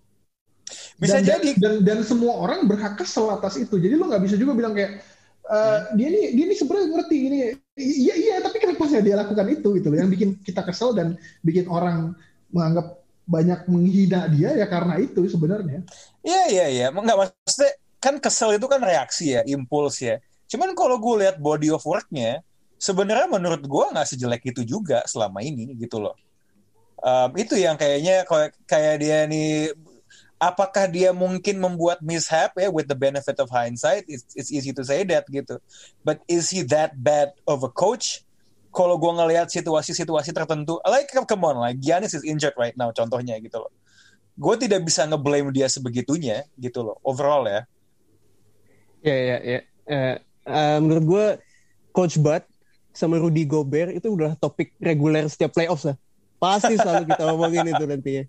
Nah di series ini dan juga di the whole playoffs itu again narasi dan storynya ada juga uh, bintang-bintang ini banyak yang cedera gitu kan. Hmm. Kita tahu Trey Young cedera, Giannis cedera, um, Anthony Davis cedera, Chris Paul sempat cedera. Dan banyak juga di yang bilang kalau di sosial media dan juga di uh, mana di media-media kalau this season yang mulainya aja udah di rush dan um, itu kan istilahnya dengan lo memburu-burukan season ini mulai preparasi pemain-pemain kan jadi agak kurang dan gue nggak tahu ya nggak ada statistik gue belum lihat statistiknya apakah itu ada korelasinya sama naiknya superstar yang semakin banyaknya angka superstar yang cedera atau enggak. Tapi ultimately itu yang terjadi. Banyak produk uh, banyak superstar superstar yang cedera yang akhirnya pun meng, meng istilahnya ngeher kualitas produk NBA sendiri gitu loh. Karena this is the playoffs gitu. Kita mau nonton superstar superstarnya cuma entah kenapa nggak nggak nggak uh, karena cedera kita nggak bisa menikmati itu. Uh, mal menurut lo gimana? Apakah ini emang benar-benar karena oh ini kita buru-buru banget nih maksain harus mulai bulan segini musimnya makanya banyak cedera atau lo punya pendapat lain? Uh, gimana ya? Gue ya asal asal looking in gitu ya. Uh, gue baca-baca artikel di ada beberapa di ESPN di Athletics gitu. Hmm. Uh, gue sepakat sama ada satu artikel yang di, di uh, Athletics si Ethan Strauss yang dibilang kalau ini adalah opsi terbaik dari pilihan-pilihan buruk gitu uh, pilihan pilihan lain itu gimana? Apa kalau pengen misalnya selesai selesai uh, selesai bubble terus langsung mulai uh, regular season kan nggak mungkin kan? Atau enggak kalau misalnya lu dipospon lebih jauh lagi misalnya baru mulai di tahun depan gitu. Uh, itu itu bisa ngerusak revenue NBA dan NBA sendiri kan emang ya mau nggak mau adalah indoor sports yang pasti beresiko kan dan gue rasa ini NBA dan semua orang-orang di organisasi dan semua staff-staffnya juga udah melakukan yang terbaik gitu untuk untuk uh, biar musim ini jalan. Dan kalau ada satu artikel juga yang bilang kalau si NBA ini sebenarnya juga secara bisnis itu lagi jelek banget karena mereka udah tiga apa uh, jumlah debt to uh, revenue ratio itu tiga kali gitu. Jadi hmm. utangnya udah banyak banget dan mereka tuh bisa punya deal yang bagus buat uh, cicil utang-utang ini karena kontrak uh, apa namanya TV bagus kan jadi yep. kayak oh ini udah udah kayak guaranteed mereka bakal dapat TV money yang gede dan ya apa uh, guaranteed revenue stream lah. Jadi secara secara bisnis mungkin mulu rasio gede tapi bisa kelihatan kalau mereka bakal bakal bisa bayar. Nah, ketika ketika pandemi terjadi dan uh, misalnya harus shifting jadwal dan lu akhirnya nggak bisa main kayak Christmas game itu kan yang emang dealnya gede kan di situ kan maksudnya dibanding dibanding hari-hari lain dibanding kayak di tanggal 20 Desember yang nggak ada apa-apa itu kan pasti lebih lebih gede di Christmas game dong uh, commercial dealsnya kan. Nah kalau ketika hal-hal terjadi misalnya digeser aja lima hari mulai di tahun baru itu bakal ngaruh banyak ke revenue dan itu bisa ngaruh ke bisa snowball gue rasa bisa snowball effect ke yang lain-lain sih ini kalau dari segi bisnis ya tapi kalau dari segi pemain ya gue rasa kalau misalnya ya uh, pemain-pemain kan juga mereka di NBA kerja ya ujung-ujungnya mereka nyari duit gitu walaupun ada gue gue maunya main depan fans gue maunya gue pengen reach for glory segala macam. Tapi kan intinya you make you wanna make your boss proud kan di di yes sir. sebagai, sebagai pemain NBA pun. You wanna make your dan, coach proud man. Iya kan dan, dan untuk itu lo perlu dibayar kan dan yeah. ketika misalnya revenue NBA turun bakal ngaruh ke salary cap dan lain-lain dan nanti ya ngaruh juga ke gaji lo turun ya nanti protes lagi pasti kan ada ada juga kayak gitu-gitu dong intrik-intriknya walaupun belum pernah ada yang touch sana gue rasa ya kalau misalnya lu di apa namanya ya kita kita semua lah kalau bisa bisa dibilang oh jadi kita eh, nggak uh, kerja tiga bulan tapi gaji dipotong pasti kan itu juga kan pasti lu keganggu yeah, yeah. juga gitu sama extent ya yeah, ya yeah.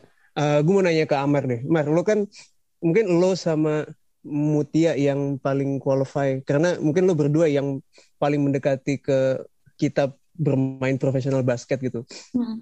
Argumen bahwa kalau off seasonnya itu diburu-buru sehingga uh, pemain tuh buat persiapan buat memulai seasonnya agak terganggu, kemudian itu berkorelasi mengakibatkan angka injury yang banyak itu sebenarnya apa sih sebenarnya kalau dari segi pandang atlet? Um, sebenarnya paling tepat tepat menjawab ini sih tentunya dokter ya ataupun uh, fisioterapis. Cuman yang gua yang gua ketahui adalah lo tahu kan conditioning kayak gimana gitu. Maksudnya badan lo terkondisi sama situasi ter tertentu yang terjadi secara repetitif. Sehingga badan lo udah menganggap bahwa ini adalah hal yang rutin. Kapan gua harus gerak banyak kapan gua harus santai kapan gua harus maju pace dalam sekian detik uh, tingkatnya dan lain-lain kayak gitu. Nah tubuh pemain NBA ini udah terkondisi untuk menghadapi season yang cukup normal yang biasanya gitu. 82 games habis itu dia main di di apa namanya playoff habis itu seberapa panjang nih ada off season. Untuk mereka bisa istirahat ataupun mereka bisa misalnya main di olimpiade kah atau di uh, kegiatan lainnya gitu yang mana itu juga sebenarnya jaraknya masih lebih jauh kalau kayak sekarang kan kalau misalnya dari yang kemarin itu finalis kemarin itu jarak off seasonnya itu cuma sekitar 70 hari ya kalau nggak salah. Hmm. Yang mana itu sangat sangat pendek untuk untuk nggak nyampe tiga bulan buat buat lo merekondisi badan lo. Sebagai contoh lo kalau misalnya main basket seminggu full itu lo nggak setiap hari tapi selang satu hari atau 10 hari lah lo main Senin main Selasa libur Rabu main kayak gitu terus itu pasti badan lo uh, breaking down loh mau lo udah terbiasa terkondisi apa ini main basketnya dengan dengan pace yang serius ya bukan kayak kita kemarin iseng-iseng main di pick up games gitu loh. Bayangkan dengan level seperti level NBA gitu loh di mana NBA makin ke sini adalah olahraga kardio yang bikin lo tidak tidak hanya punya tidak hanya punya apa namanya uh, kontak tapi juga lo harus benar-benar punya durabilitas yang gila-gilaan. Nah cedera basket yang dan mungkin olahraga lain yang paling berbahaya biasanya yang gue lihat yang dampaknya paling berat itu adalah cedera yang non contacted yang yang yang lu nggak kontak sebenarnya sama pemain lain lu nggak nabrak lu nggak nggak kayak Paul George waktu lagi di USA kakinya patah nabrak. Nggak gitu loh tapi non contacted kayak groin injury kalau kayak kalau misalnya ACL kayak uh, meskipun lu nggak perlu nginjek pemain lain atau kayak gimana itu kan uh, sering kali terjadian. Dan tubuh lu tuh ngalamin stres yang kayak gitu diakumulasikan terus menerus. Jadi menurut gue ini adalah hal yang yang cukup korelatif ya, hal yang cukup korelatif. Karena ada juga penelitian yang dilakukan sama uh, research yang dilakukan sama orang ESPN, gue lupa, dia menemukan fakta bahwa semenjak 2009 uh, eh, in terms of average sekarang cedera paling banyak di dialami di NBA, mulai dari yang paling biasa sampai yang paling parah. Dan uh, itu waktu di counter juga sama NBA yang uh, bilang vice presidennya bahwa uh, cederanya cederanya sama kok bahkan cedera yang berat itu nilainya lebih berkurang dibanding uh, musim lalu. Tapi tapi ya kayak kayak kayak bagaimanapun yang paling berhak bersuara untuk hal ini dan paling suara yang paling kita dengar adalah atlet gitu. Dan pemain NBA beberapa kali bersuara gitu kayak di awal musim aja waktu itu LeBron juga kayak pernah bilang gitu ini musim terlalu pendek buat buat buat buat dia gitu loh. Dan tubuh lo itu nggak bisa segampang itu tiba-tiba switching gitu. Dari lo yang udah terbiasa dengan kondisi yang tadi gue bilang terus tiba-tiba lo harus switching untuk menyesuaikan dengan uh, season yang sekarang kayak gitu. Jadi uh, korelasinya pasti pasti tinggi banget menurut gue sebenarnya. Ya ya ya setuju sih. Setuju gue juga. Ah uh, Dit, lo lo punya kalau lo bisa punya mesin waktu untuk balik ke mulai musim ini, lo punya ide-ide cemerlang buat NBA nggak? Kayaknya NBA tuh kalau lo mulai season kayaknya harus A B C D nggak usah gini-gini deh supaya meminimalisir adanya injury ini atau lo punya uh, what are your other thoughts about this whole injury thing? Eh, uh, gue nggak nggak nggak sempat uh, ngecek into detail regarding yang cedera gimana siapa dan apa apanya ya. Cuman gue lebih ngeliat selain dari jelas uh, the obvious fact kalau misalkan itu off seasonnya super pendek jeda dari NBA Finals sampai uh, start of the season.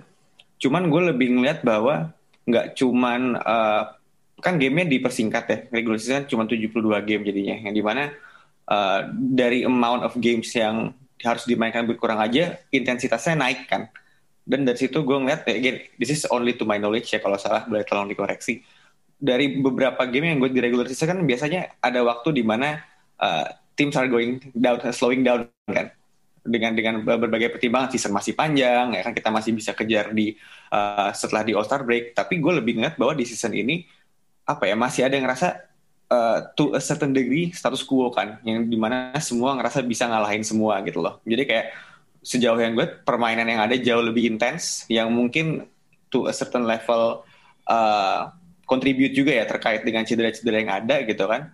Cuman ya itu selain dari itu juga gue nggak terlepas dari off season yang pendek kan kita juga masih harus ingat kita masih dealing dengan pandemi juga kan. Maksudnya again uh, at the end of the day all the athletes are humans gitu kan kita nggak tahu bagaimana pandangan mereka terkait dengan gimana gue harus main di tengah pandemi ini gitu kan mungkin ini tidak uh, tidak sifatnya tidak berhubungan dengan kondisi fisik mereka gitu kan tapi kondisi uh, how are they faring mentally gitu kan. Maksudnya again yang di mana kita tahu uh, kondisi fisik lo tuh akan terpengaruh dengan kondisi mental kan. Jadi gue nggak tahu seberapa besar itu berpengaruh kalau misalkan itu berpengaruh ya.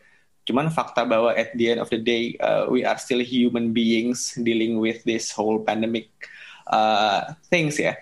Menurut gue pribadi sih itu tadi lo ada hubungan bahwa eventually catch up dengan cedera-cedera yang ada ditambah dengan mungkin buat beberapa yang mungkin caught in the moment ya lu udah di uh, season udah mulai lu nggak mungkin lah all out gitu kan. Mencoba dengan berbagai macam cara yang dilakukan bermain uh, seintens mungkin ya eventually juga your body breaks gitu loh. Jadi sejauh itu, uh, ini gue nggak gitu sih Vel sebenarnya. Cuma kalau misalkan lo tanya tadi kalau misalkan mundur terus ngelakuin apa jujur gue gak kepikiran sama sekali. Hmm. hmm, hmm. gue gue tambahin dikit ya kalau uh, uh, sekarang kan waktu pada ingat nggak pada pada saat kita di off season musim lalu setelah bubble isu yang paling besarnya adalah NBA itu startnya pas Martin Luther King Day. Waktu itu tuh okay. banyak banget asumsi uh, dari media segala macam uh, reportnya bahwa itu akan start di situ. Tapi dia akhirnya startnya di Desember yang waktu itu sebenarnya lumayan lumayan mengagetkan juga.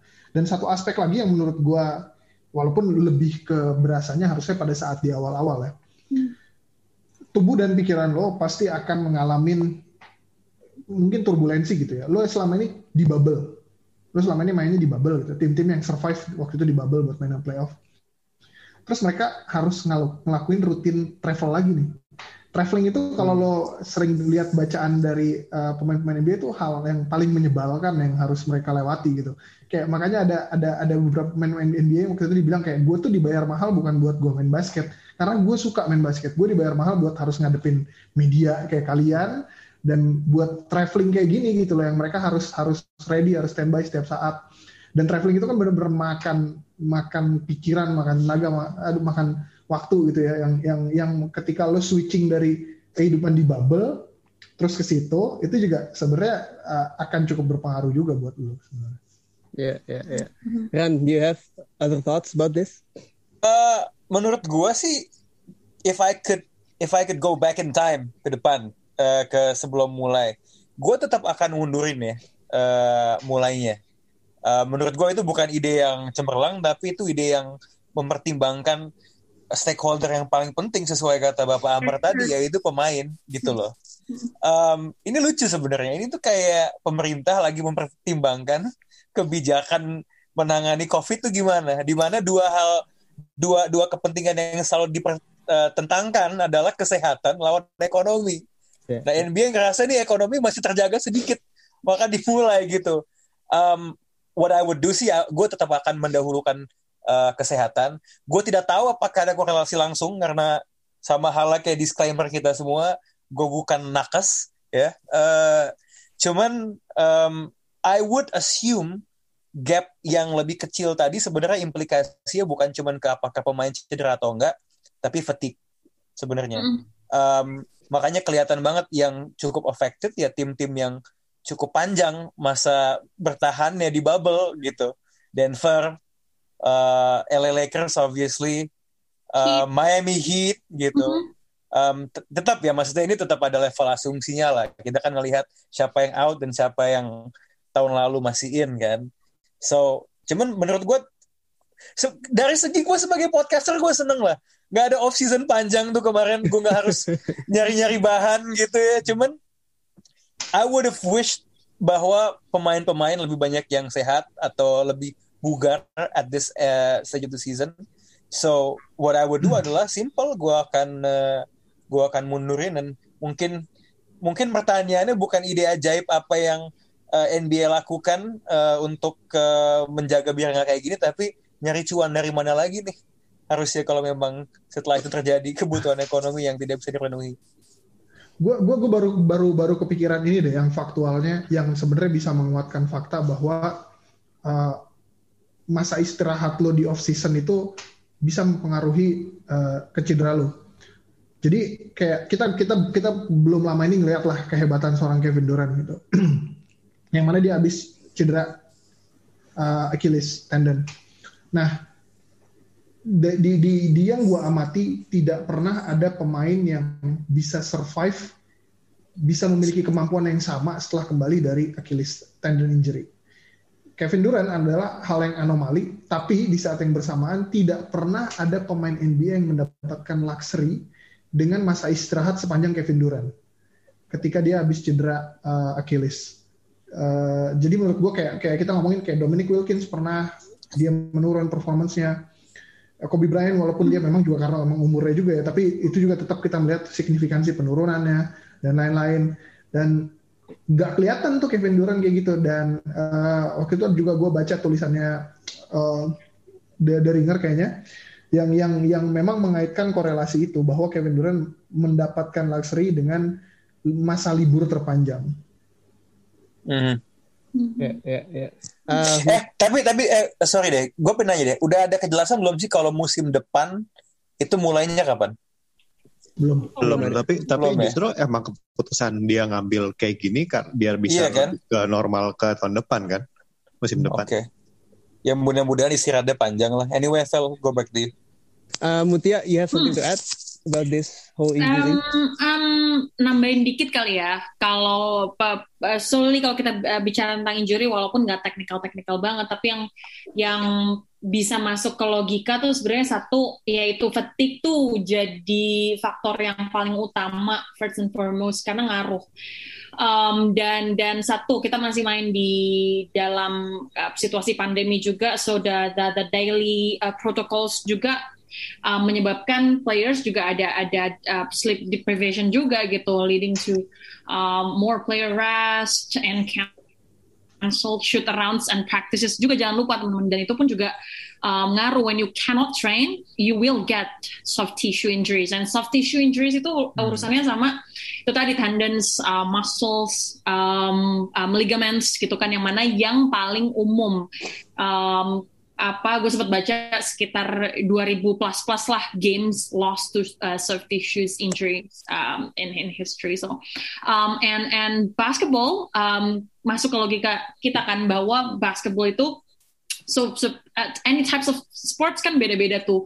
Um, apa active musclesnya yang paling bekerja gitu dan dipakai. Dan uh, basketball, tennis, soccer are more prone to like lower body. Karena um, apa you know the, the the unique aspect of basketball is falling. So whatever it is that is up must come down gitu kan. Lo lo jump layups dunks rebound um, you must come down. And it is when it's um, vulnerable to collision gitu kan. Ankles twisting hitting the ground awkwardly. So I think um, itu yang jadi faktor di mana lo kalau nggak train itu uh, akan ngaruh sekali gitu ke ke ke satu ke durability badan lo dan juga bagaimana lo um, menanggapi impact dari ketika lo turun. Dan itu badan lo kan lo menopang badan lo sendiri. So there are uh, plenty of um, injuries di regular season ini yang ini gue lupa banget baca di mana. Tapi yang paling banyak kena tuh yaitu kaki dan juga back back muscle. Karena kan penopang semuanya tuh penopang. Jadi um, I think that's that's part of the reasons why um, so selain fatigue yaitu apa uh, sleep deprivation dan dan lagi covid ini lo lagi jarang shoot around jarang practice so that uh, translated to um, lack of um, adjustments from your own body untuk bisa mendapatkan impact-impact yang uh, lo lakuin saat lagi game gitu. Ya, yeah, ya, yeah. kayaknya juga uh, overall dari from this whole injury ordeal gue sih juga ya setuju sama yang poin sama yang diangkat sama Gamal dari tulisannya si Ethan Strauss itu kalau out of all the possibilities itu kayaknya skenario musim itu yang the least evil lah jadi kayaknya hmm. si si siapa Adam Silver tuh kayak sebelum mulai udah konsultasi sama Doctor Strange dan dia udah ngerunning hmm. semua possibility dan kayaknya satu skenario inilah yang bisa membuat musim ini jalan. And, dan gue mau switch ke satu topik lagi terakhir. Tadi juga Gamal sempat mention uh, di pertengahan podcast kalau di minggu ini itu ada ada hiring of two powerful uh, two people in a powerful position uh, yaitu J, apa Chauncey Billups sama Jason Kidd. Dua orang ini emang datang dengan istilahnya dengan bawa baggage dari histori mereka, histori pribadi mereka gitu. Si uh, Chauncey Billups kalau nggak salah ada case sexual assault di 1997 dan Jason Kidd itu ada uh, domestic abuse uh, yang kalau Jason Kidd itu dia udah plead guilty kalau Chauncey Billups itu secara verdiknya itu udah uh, settle out of court. Hmm. koreksi gue ya kalau gue kalau gue salah. Nah dan mereka berdua ini akhirnya di hire di posisi of power yaitu sebagai head coach gitu dan melihat uh, histori mereka sebagai uh, human being gitu. Banyak pertanyaan yang dilontarkan kepada mereka dan nggak cuma ke mereka pribadi tapi ke organisasi yang meng-hire mereka. Kalau sebenarnya untuk meng-hire orang-orang ini butuh lensa khusus nggak sih? Atau apakah kita boleh bukan boleh ya mungkin apakah boleh kita bisa melihat sebelah mata atas kasus yang mereka lakukan? Especially mungkin kalau di case-nya Dallas gitu ya. Dallas kan memang udah punya history of uh, sexual misconduct di organisasi mereka. Dan hiring a sexual abuser itu justru malah bikin aneh gitu loh. You actually you you're basically backtracking all of your actions untuk clean that for cleaning that up gitu dan. Tapi kan kita ini semua adalah perspektif ini kan domestic abuser sexual assault adalah tindakan yang dilakukan seorang laki-laki kepada uh, wanita gitu. Dan bisa juga mungkin wanita kepada laki-laki tapi in, in this case in this topic adalah laki-laki pada wanita. Tapi ini kan kita majority of box out ini laki-laki dan laki-laki kita punya mutia yang bisa membawa perspektif wanita gitu. Nah I would love to hear your thoughts about all this uh, ordeal tentang hiring of this uh, people with baggage menurut lu gimana Mut?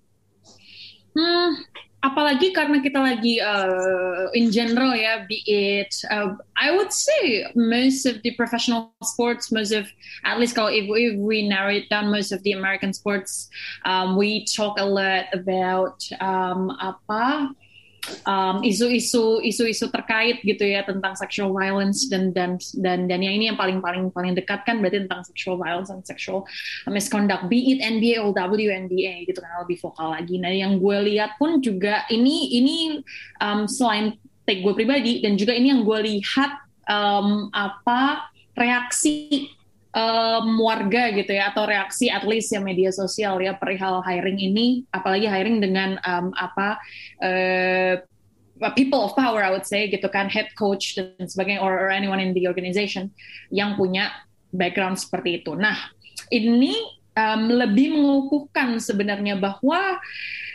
uh, the sports um, the sports machine proves that it doesn't care about issues of sexual violence. That's one. That's first and foremost. Uh, that is inevitable, kan? Um, their athletic abilities matter more than their character and behavior, gitu kan? Um, yang mana sebenarnya kacamatanya ikut be ikut be ikut be true, ikut be not gitu kan. Tapi um, itu tadi yang yang yang yang gue lihat sih sebagai perspektif gue secara personal ya. Um, I guess it, it is a clear, you know, lack of trust and transparency. Gitu um, in a moment when the front office needed the most gitu kan. How are the how are the fans of the team?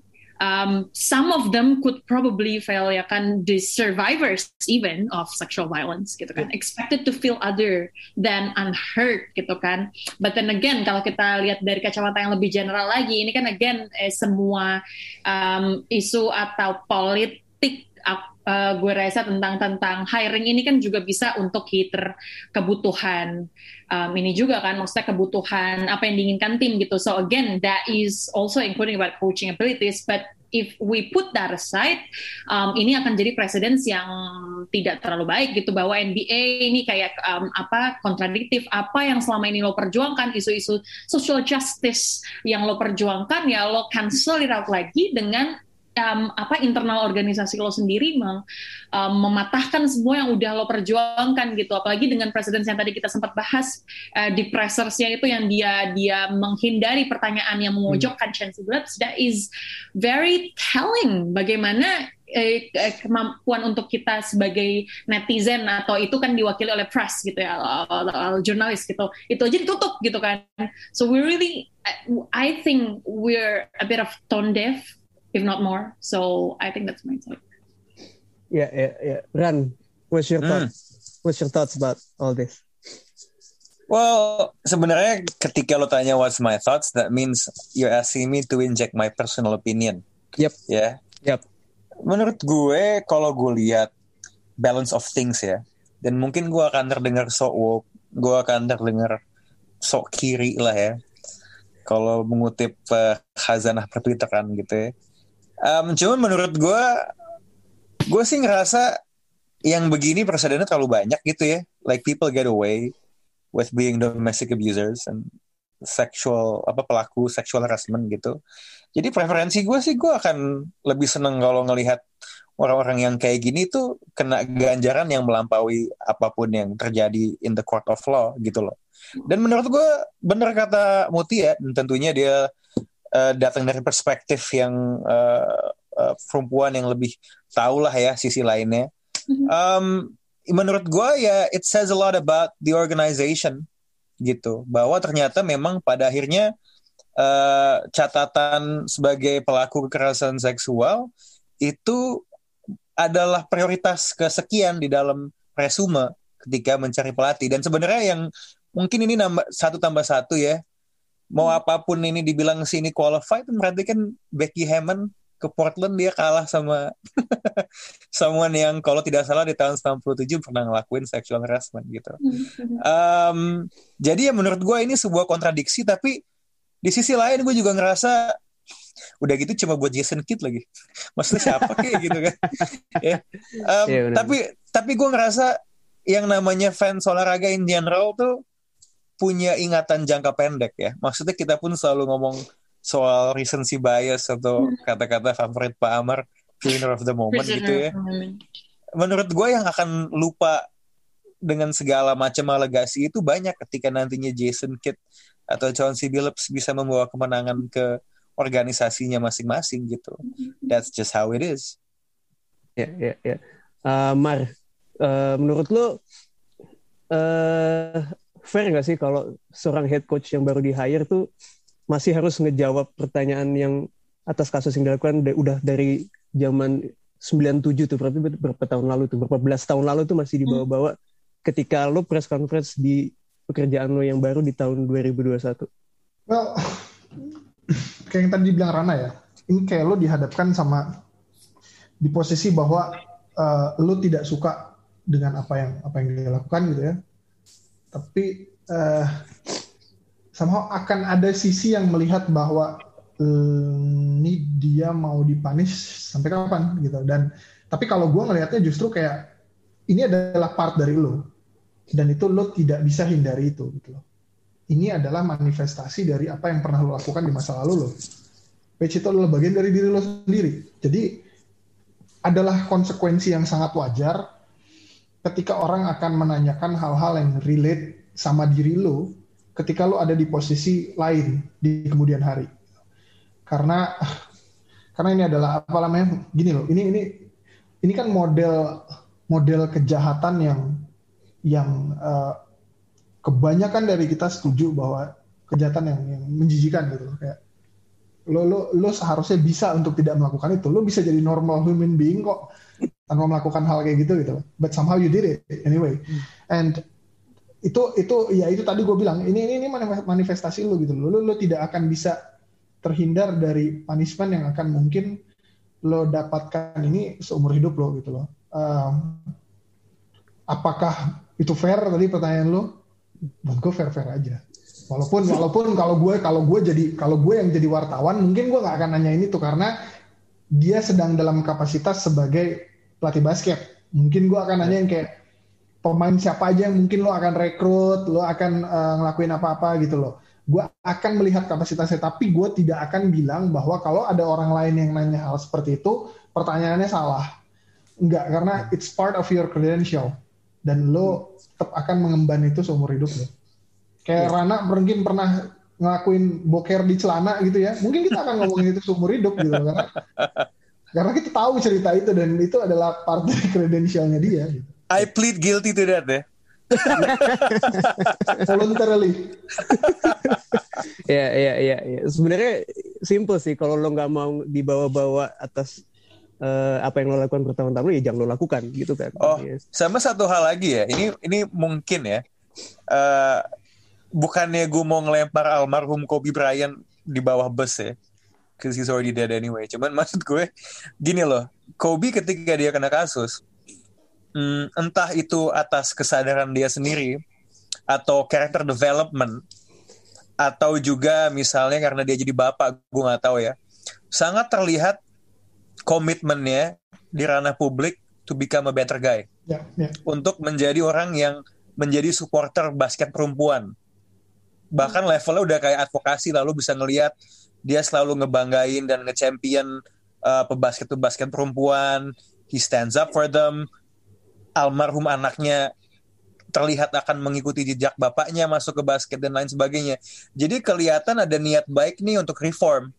Nah menurut gue itu juga sesuatu yang akan dinilai sama orang sebenarnya. Ketika seseorang punya masa lalu yang problematik. Gue tidak membilang bahwa itu membuat dia bebas dari dosa. Tapi memang itu akan menjadi part yang dinilai, juga. Nah pertanyaannya apakah Chauncey Billups dan Jason Kidd melakukan itu? Gue sih cukup belum cukup mengamati mereka untuk tahu ya. Tapi setidaknya at least dari kacamata luar, gue tidak ngelihat ada upaya rekonsil rekonsiliasi atau perbaikan image seperti levelnya Kobe gitu. So I'm not saying they have to do it like that, but that's something that people judge too. Kalau misalnya mau dikaitin dengan orang yang punya masa lalu problematik.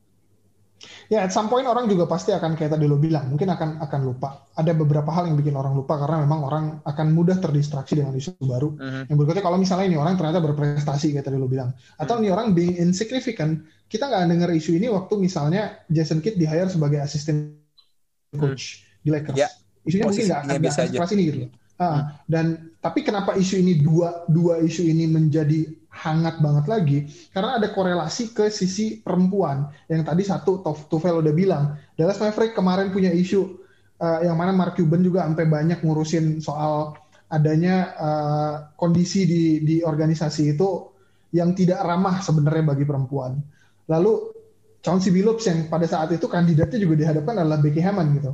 Jadi mm -hmm menurut gue isu-isu ini juga yang akhirnya mengangkat uh, mereka yang terjadi di masa lalu gitu. Kita waktu Kobe Bryant meninggal ham, hampir semuanya gue lihat tidak pernah membawa isu-isu itu.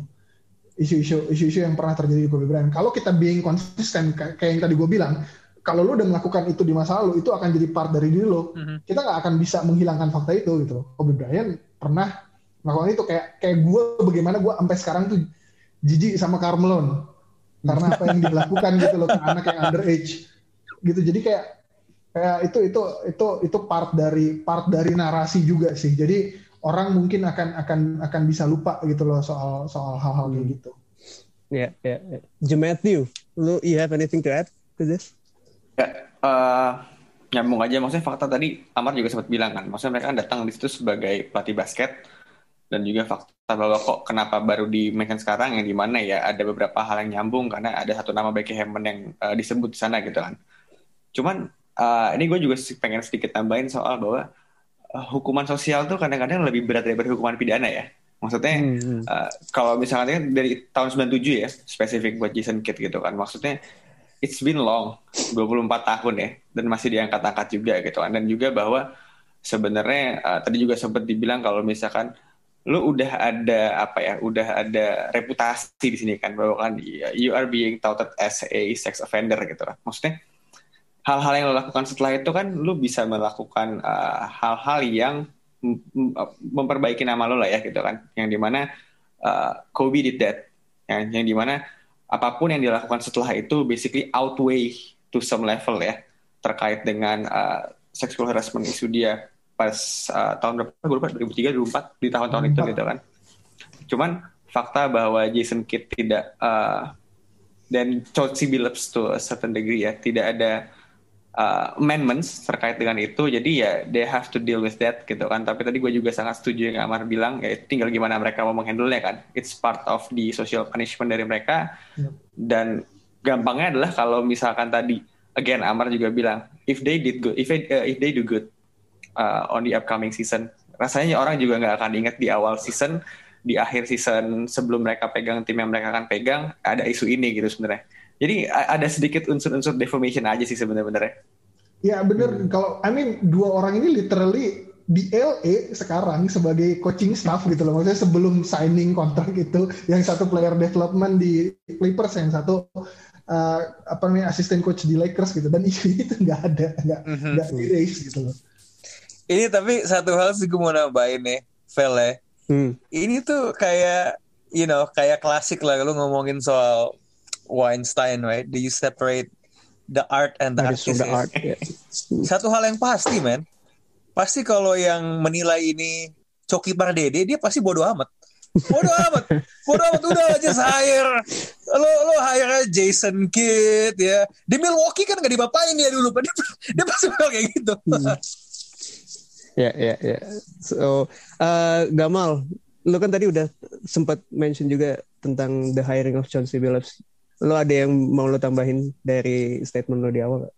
Iya mungkin kalau ngapain aja kayak tadi kan udah hmm. disebut uh, ketik ya kita ada uh, apa namanya sisi dan segala macam. Ya ini mungkin hal-hal yang emang di uh, diperhitungkan juga sama sama tim gitu ketika mereka meng-hire orang-orang ini ya resikonya adalah ada backlash ini tapi apakah ini potensinya nanti ketika ya Adiam Precision dia bakal bisa menang nggak dan bisa membuat orang-orang lupa kalau misalnya emang di awal ada kontroversi-kontroversi seperti ini. Dan makanya yang tadi eh, nyambung ke tadi tadi sih eh, apa ya tadi semua juga disebut emang ada maksudnya kan setiap orang juga pasti kan ada karakter developmentnya gitu kan. Harusnya setelah lu uh, berbuat sesuatu yang sangat jelek di masa lalu nanti ke depannya lu uh, redeem, redeem yourself lah dengan segala macam. Kalau Chauncey ya karena dia uh, dikaitkan dengan Portland banyak gue juga gue lumayan, lumayan baca. Dia sempat jadi apa ada ada team of the year award ada citizenship citizenship award segala macam. Pokoknya ya udah udah harusnya dia udah uh, ngerdim himself lah ya to some point gitu. Uh, tapi ya apa namanya itu yang yang gue keselin sama Portland ya itu uh, mereka menghandle jelek banget ketika hmm ada kesempatan untuk Chauncey speak up untuk cerita untuk dia mungkin bisa minta maaf dia bisa apa namanya bisa mengclear eh, namanya sedikit gitu dengan dengan ya ini kan yang yang yang sebaik yang kita harapkan dari dari dari orang-orang ini adalah mereka ngomong kan mereka minta maaf ke korban atau gimana gitu kan. Atau enggak ya at least mereka bisa membangun narasi, narasi sendiri kalau mereka adalah orang yang udah lebih baik gitu. Ketika ada kesempatan ada orang yang uh, bertanya memberikan kesempatan itu untuk dia malah dipotong gitu. Jadi ya ya lo maunya apa gitu kan? Ya ya ya. Uh, kalau gue sih mau nambahin dikit sekalian menutup episode kali ini ya. Kalau gue juga tadi tuh sempat baca artikel yang tentang the, the hiring of Jason Kidd. Um, shortly itu setelah kasusnya Mavericks sexual misconduct di organisasi mereka itu kan organisasi mereka dirombak kan. Dan mereka tuh ngangkat CEO baru di operasional kantor operasional mereka namanya Cynthia Marshall. Nah, Cynthia Marshall ini uh, dia itu dia secara pribadi adalah domestic violence survivor gitu. Dan di artikel itu juga dibilang kalau sebelum hire Jason Kidd itu Mark Cuban bilang nih tolong Jason Kidd lu fat bener-bener dan lu bener-bener wawancara bener sebelum lu memutuskan untuk nge-hire dia dan bagi gue sebagai fans mengetahui seorang uh, domestic violent survivor sudah bertemu dengan uh, allegedly domestic abuser gitu. Dan setelah mereka melakukan interview dan ngobrol-ngobrol dan memutuskan untuk meng-hire uh, meng-hire orang tersebut, at least memberikan gue sedikit kelegaan lah kalau sebenarnya mungkin mungkin si Cynthia Marshall ini melihat something yang gue nggak bisa melihat dari kacamata gue gitu dan mungkin dari kacamata domestic uh, violence survivor dia melihat Jason Kidd trajektorinya meng mengarah ke hal yang baik dan gue sih sebagai fans merasa sedikit lega kalau at least my organization tuh was less shitty lah dalam menghandle whole this whole ordeal gitu. Setidaknya ada proses, ada ikhtiarnya gitu loh. Lo istilahnya kalau lo mau meng-hire orang kayak gini at least ada usaha lo membenarkannya lah. Nggak kayak kata Gamal bilang, nggak kayak Blazers yang mungkin handle-nya secara publicly nggak diterima dengan baik gitu loh. Jadi uh, tuh jadi mungkin menurut gua overall walaupun ini liga yang kita bilang liga yang paling progresif di di Amerika, but progress still needs to be made. I think. Nah, I guess that's all the time we have. Uh, terima kasih kepada teman-teman atas dukungannya kepada saya yang sudah menjadi host hari ini. Terima kasih juga kepada Mutia, congrats Mutia dan congrats juga buat gue Phoenix Suns masuk ke final. Congrats juga buat gue, first time, first time, first time Phoenix Suns to be finals, man. And Yay. that's all the time we have. This is Box Out and we are out.